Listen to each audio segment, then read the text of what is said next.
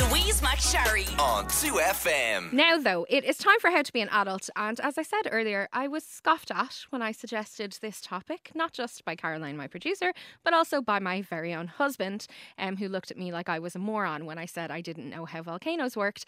But you know, that's fine. I'm willing to look stupid, guys, because that's the whole point of How to Be an Adult, is to admit that you don't know things that you feel like you probably should. So today in How How to Be an Adult, we are going to talk about science, and our guide is Ian Brunswick, Head of Strategic Academic Engagement at the Science Gallery in Dublin. And I'm just so grateful that you're here to save me, Ian. I don't know about saving you, but definitely uh, uh, talking about volcanoes and a bit of science. How are you, Louise? I'm very well. And as I said, I don't have any problem being stupid here. You know, I really don't, because I think that what happens is you have your subjects in school that you're interested in, and then you have your subjects that you kind of just tolerate, and I just never clicked with science. But now that I'm an adult, I realize that it would be nice to know some science. But you're not, you're, but you're not stupid either. Even scientists themselves, I've talked to psychologists who are like, I absolutely cannot talk about the environment because I'm an expert in everything on the brain and I know everything about it, but I can't possibly talk about this other science. So even scientists don't know uh, about other science. So it's not stupid. It's just you're you're still learning uh, about science and, and gaining your, your uh, latent enthusiasm about different topics. Thank you, Ian. That's very comforting. I really appreciate that. um, okay, so as I said, I don't know how volcanoes work, and we're going to get to that. But let's start with COVID, because obviously I think we've all been thinking about science probably more maybe than we ever have been over the last year, as we've been fantasizing about a life beyond COVID nineteen. Um, so can we talk about the variants? Because mm-hmm. I think we all understand to a certain certain extent COVID now, and we understand that there are variants, but how do the variants happen? So it's normal for any any virus to to mutate over time.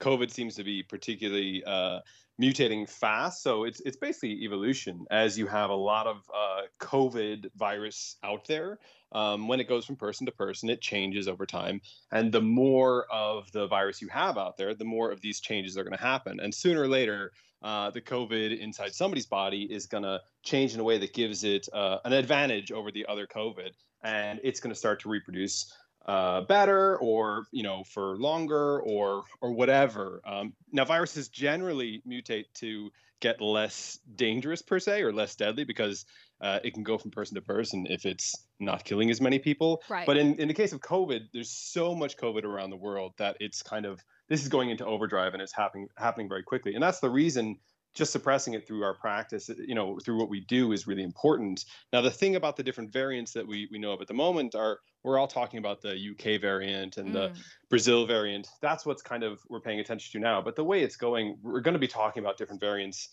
pretty much constantly for, for a while, because they're arising so quickly. Um, they do have different properties, and I suppose that's what's what's interesting. The U K one is pretty dominant here uh, at this point. It's kind of uh, outcompeted all the other COVID, and the reason is it's really good at jumping from person to person. Yeah. So before, you wear your mask, you don't meet up. That would pretty much suppress uh, the, the previous uh, variant we had. But this uh, this variant of COVID is really, really good at jumping from, from person to person. So it doesn't appear to be a lot more deadly, but if a lot more people have it, it's it's more contagious, and then it, you know, cumulatively, it's going to affect more people. So it's it's a bit of bad news, but it's kind of it's here already. Um, the Brazil one, which you you've probably also heard about, that's a bit different, and I think uh, so. What I've read is that one kind of surprising thing about it is a bunch of people who got COVID in the first wave seem to have gotten COVID in a second or third wave uh, in in parts of Brazil. You know, even though they had it the first time, they got it again. And it right. was because this new variant evaded their the defenses that their body learned the first time around. So your body thought, I can handle this, but it really couldn't when you got this new variant. So these variants, they're getting smarter. Well, they, I mean, yeah, so that's a good point, actually. They, they basically are. Like, a lot of the different variants are um, independently evolving the same traits, you know. They're they're independently kind of of optimizing uh, their operation um, and, and getting the same traits. But at the same time, while they're getting smarter, you know, getting smarter is also not killing your host. So um, yeah. there, there's kind of hope that they'll get a little bit less deadly uh, because it'd be nice if COVID, you know, uh, was a bit g- more gentle on us. And it would be good for COVID, really, which is a, a weird thing to say, but that's okay, the way no, viruses generally want to go. Okay, no, I get it. I get it. So COVID wants to, every, COVID wants everyone to get COVID. But if exactly. COVID keeps killing people, then it stops, it's halting the spread. So I mean, actually, what, the dream... It's not in COVID's best interest. No, yeah. So the dream for COVID is that it can get to all of us, but not kill us. That would be kind of the, the ideal way uh, uh, some viruses would evolve. But they they don't all evolve in ideal ways. I mean, right. You see, Ebola is not nearly as contagious, but it is certainly super deadly, and it hasn't evolved a, a, a much less deadly form. So y- these are unpredictable, yeah. But you can you can assume it's going to evolve quickly and in somewhat, I wouldn't say predictable ways, but you, you can expect certain things to happen. They probably will. Like, we'll get more variants. Yeah, you see, Ian, I'm going to latch on to any little bit of hope that comes up. That's, that's a common thread on this program. If I hear even a slight, a slight hint of potential hope, I will latch right onto it. Okay, well, that's yeah. good. That helps um, in terms of COVID. Um, now, let's get down to the volcano. I have seen this footage is absolutely incredible of this um, erupting volcano, um, but I don't understand how it works. So can you just explain it to me like I'm five? Well, they work they work in very different ways, and there's there's thousands of volcanoes uh, around the world. So it's not I don't want to say it's complicated, but but there's diversity in volcanoes. So okay. If you're talking about the Iceland one, let's talk about Iceland and yeah. Italy, because Italy has volcanoes that are kind of going off all the time. Oh. Uh, and I- Iceland does uh, as well. If, if you've been to Iceland, you see geysers, and you can go and see yeah. kind of. Well, uh, that big one uh, like ten years ago meant I couldn't go see L C D sound system. So that I you know I'm aware. Yeah. You've in ten years, you've had time to learn that it's pronounced something like a, a Flyjokel or something like that. So you, I have not, you can... but you have, and that's enough. It took about it took about ten years. Um, but but think I, the easiest way to think about the difference between those two scenarios are um, Iceland is kind of like a, uh, the tectonic plates. You have to understand tectonic plates. So the Earth is covered in plates. So imagine yes, I do, a better way this to, I do understand. There you go. Okay, so you have plates separating, and it's opening up this gap in the Earth in Iceland. So you always have the hot center of the Earth mm. wants to kind of bubble out there. So you ever put you ever put a top on a uh, pan of pasta, like you've been cooking pasta, and you put the top on to yes. keep it warm yeah. too long? What what happens? Oh, it bubbles over. Exactly the same thing. So you have this heat inside, and it wants to kind of get out.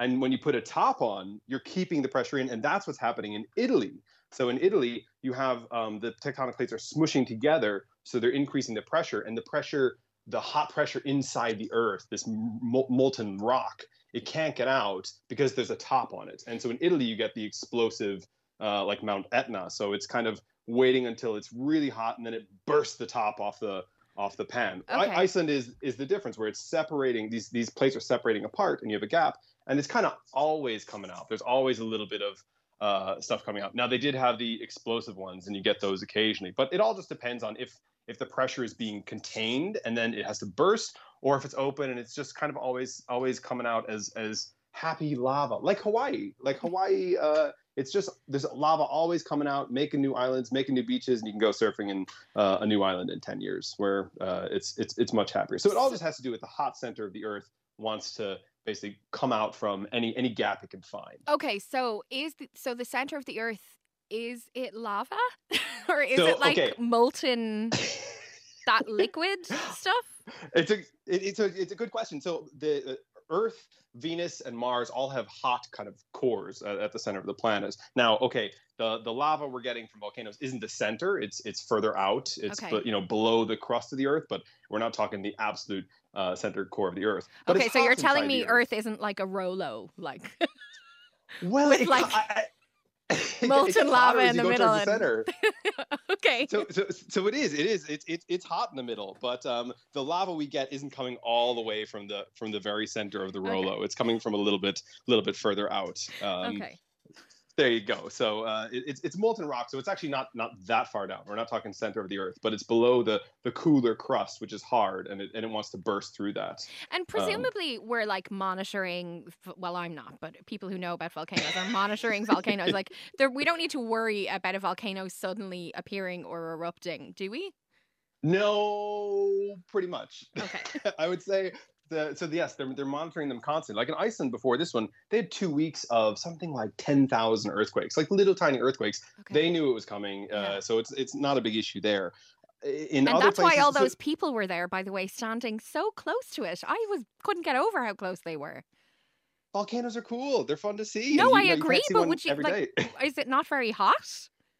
Well, well, it does get warm, and, and actually they use they use that heat from it. I mean, the, the heat that heats the the Blue Lagoon, where you can go bathing in like warm waters and hot springs, like that's basically the same thing going on. You have this hot um, uh, rock that gets close to the surface and, and warms up stuff. So it's predictable. It's fairly safe in a place like Iceland. It is not fairly safe uh, in some other places where you have, you know, hundreds or thousands of years between eruptions, because mm. then you don't have the same kind of warning. You don't know what's going to happen. And this is the case in, in California. And if you know, Yellowstone National Park yeah. is basically one big volcano that wants to go off every eh, two hundred thousand years or so. So you can't really be totally prepared for that one. And when that one goes off, two hundred thousand years or, or whatever, uh, two million years, I don't know exactly what the number is, that's a lot of built up pressure. So that's going to be a big Uh, a big eruption that will have less warning and more catastrophic results. No problem here in Ireland. We don't have any real okay. active uh, tectonic plates, so we don't have to worry about it here. But where, where are we in terms of the schedule for that uh, California one to go off? We're kind of due. Oh, We're great. Due. Good. Yeah. yeah. You know, but, if but, that was going to happen anytime, I feel like it would happen now, you know? We're just in that kind of humor as a planet, aren't we? Yeah, a humor for destruction. Just get it out of the way. Yeah. I know. I am not actually willing that to happen, because presumably that would be really deadly. Uh, yeah. And also, when I say it's due, it's due in the way that like a two hundred thousand year event is. It might happen in the next one, two, three thousand years. So okay. uh, it's not, it's probably not going to happen in twenty twenty-one, okay. but it would just, so it'd be typical. All of my listeners in California, it's okay, guys. Um, yeah. Okay. All right. Well, let's talk now about the walrus, because we talked about this walrus last week who appeared, the story went, he fell asleep and he floated to Kerry um, in Ireland, and then he floated or went on holidays to Wales. Um, how did this, presumably this happening is not a good thing. Well, not for the walrus, certainly. I mean, it sounds like an excuse out of the Hangover movies or something like yeah. that. I just fell asleep on an iceberg, I swear. Yeah. You know, it wasn't some wild party that went wrong. Um, I, it, the reason it's, it's surprising to me is if you look at climate change and how that's disrupting uh, species, you generally have species who are in warm water going towards colder water, because the whole, you know, the planet is warming up and they want to go, um, you know, if the tropics get even hotter, yeah. they want to go to where it's a, a little bit cooler because Ireland is getting warmer, whatever. Yeah. But for a species to go from a cold place to a warm place is kind of a little bit more unusual, but it just speaks to the, the disruption our climate we're causing. Um, I mean, poor walrus, it's not where he belongs. It's not where he's made to be. Uh, I, I don't I, I don't think anybody has a great theory on why he headed over to Wales. You know, I don't know what was wrong with Flyjokel Island, except for maybe he didn't have the, the food he wanted. But we're going to see, unfortunately, more of this, whether yeah. species are being uh, forced to move, you know, because of climate change or because their food stocks are depleted, or because of, in the case of, you know, some whales and migrating species who use sonar and, and, and such, you know, there's noise disruption in the ocean. And you have, this is where you have whales go up the wrong estuary and beach themselves because they, they actually can't hear properly and they yeah. can't um, figure out their location. So we'll have more of this. I mean, there's um, there's blue crabs turning up in uh, in, in, in basically Dublin on, on the beaches. And there uh, there's a, a group asking people to report it. I found a curled octopus, which, you know, you generally, this summer, you generally don't find uh, this far north, but you yeah. can see species moving north. And jellyfish, we've all heard about the jellyfish blooms. Unfortunately, that looks like it's going to get far more common as, you know, as the ocean gets more acidic, as as carbon dioxide in the atmosphere goes up, and as it gets warmer. I wish I had some good news to end this one on. It's okay. But it, Don't yeah, worry. We might, we might see some new sharks or something, uh, some cool new species oh, uh, off the West Coast. Okay with the sharks staying where they are, to be honest. Um, okay, well, look, um, we are offering an amnesty here. Do not be afraid. Ask any science question that you have. We will do our best to get an answer for you. five one five five two. You can email us as well, Louise at R T E dot I E. Don't be afraid about sounding stupid. We are all... Not stupid is the wrong word. Um, uh, uninformed. We are all uninformed at times in our life, and let's just try and fix a little bit of that now. Okay, thank you so much. Ian is with us, and uh, we'll be back in just a moment. Louise McSharry on two F M. Arctic Monkeys on Do I Want to Know on two F M. We are doing How to Be an Adult, and this week we're talking about science, because I didn't know how a volcano worked, and I realised that actually there's a, I just my brain just kind of goes, that's science, you don't understand science. And I thought there's probably lots of people who feel feel the same way. So we thought we would get someone who does understand science to explain some scientific stuff for us. It's an amnesty, uh, uh, no judgment zone for uh, what you might consider stupid questions about science today and how to be an adult. And I'm joined by Ian Brunswick, Head of Strategic Academic Engagement at the Science Gallery in Dublin. Uh, well, welcome back, Ian. Are you ready for some questions? I'm ready. Hit me. Okay. So the first question says, and they've clearly fundamentally misunderstood the tone, because they say, Louise, don't laugh. Of course I would not laugh. There is no laughter here, um, unless it's like fun laughter, not laughter in judgment. The question is, how does water work? Like, if it's always in a cycle, is it the same water that the dinosaurs drank? That's actually... I'm laughing because I love it.